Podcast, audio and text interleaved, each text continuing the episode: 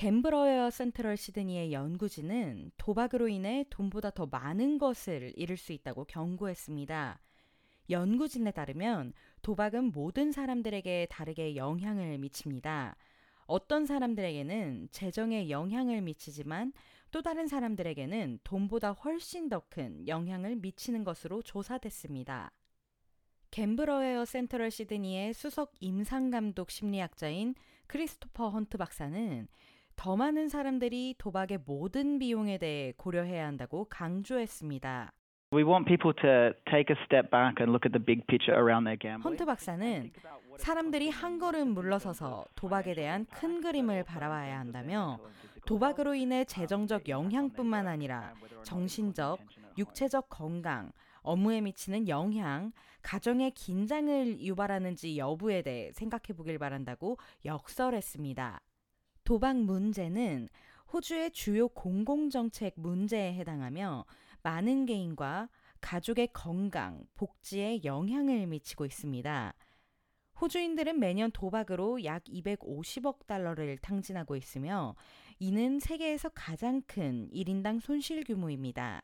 호주 도박 연구센터의 조사에 따르면 호주 성인의 73%가 지난 3월까지 12개월 동안 적어도 한 번 이상 도박에 돈을 썼으며 38%는 적어도 매주 도박을 하는 것으로 집계됐습니다.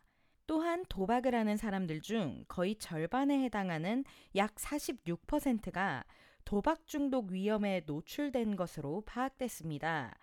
헌트 박사는 도박꾼들이 재정적 스트레스 이상의 문제에 처해 있다고 지적했습니다. Obviously, gambling can have a devastating financial impact on individuals. 그는 도박은 분명히 개인에게 치명적인 재정적 영향을 미칠 수 있지만 그 외에도 다양한 방식으로 사람들에게 영향을 미칠 수 있다며 도박에 시간과 돈을 소비하기 때문에 직장에서 주의가 산만해지거나 학업에 뒤처질 수 있다고 강조했습니다.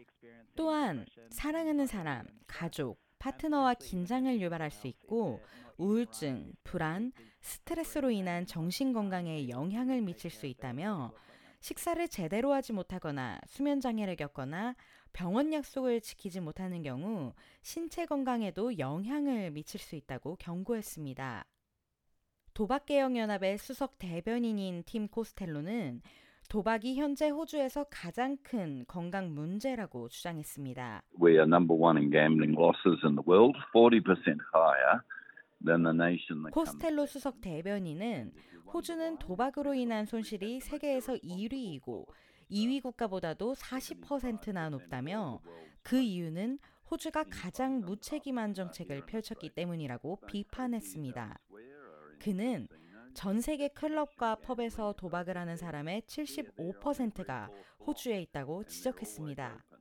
이어 다른 곳에선 대부분의 포커는 카지노에 집중돼 있고 카지노는 도박이 목적인 곳이라며 하지만 호주에선 네 블록마다 포커를 할 수 있는 곳이 있고 항상 열려 있으며 사람들은 도박을 하려는 것이 아니라 쇼핑을 목적으로 찾아오게 된다고 설명했습니다. 한편 도박은 개인뿐만 아니라 가족과 소셜 네트워크에도 영향을 미치는 것으로 나타났습니다.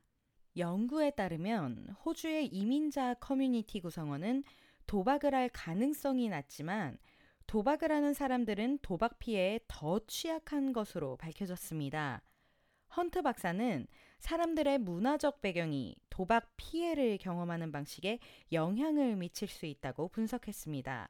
Whilst it's true that sometimes people from migrant communities might be less involved with gambling, 이민자 커뮤니티 출신이 도박에 덜 관여하는 것은 사실이지만 호주에 새로 도착한 사람들은 모국에서 도박에 노출되지 않았을 수 있다는 이유만으로 도박에 상당히 많이 관여하는 경우가 종종 있다며 호주에 왔을 때 도박이 초래할 수 있는 해악을 인식하지 못하고 도박에 깊이 관여해 자신과 가족에게 심각한 해를 끼칠 수 있다고 경고했습니다.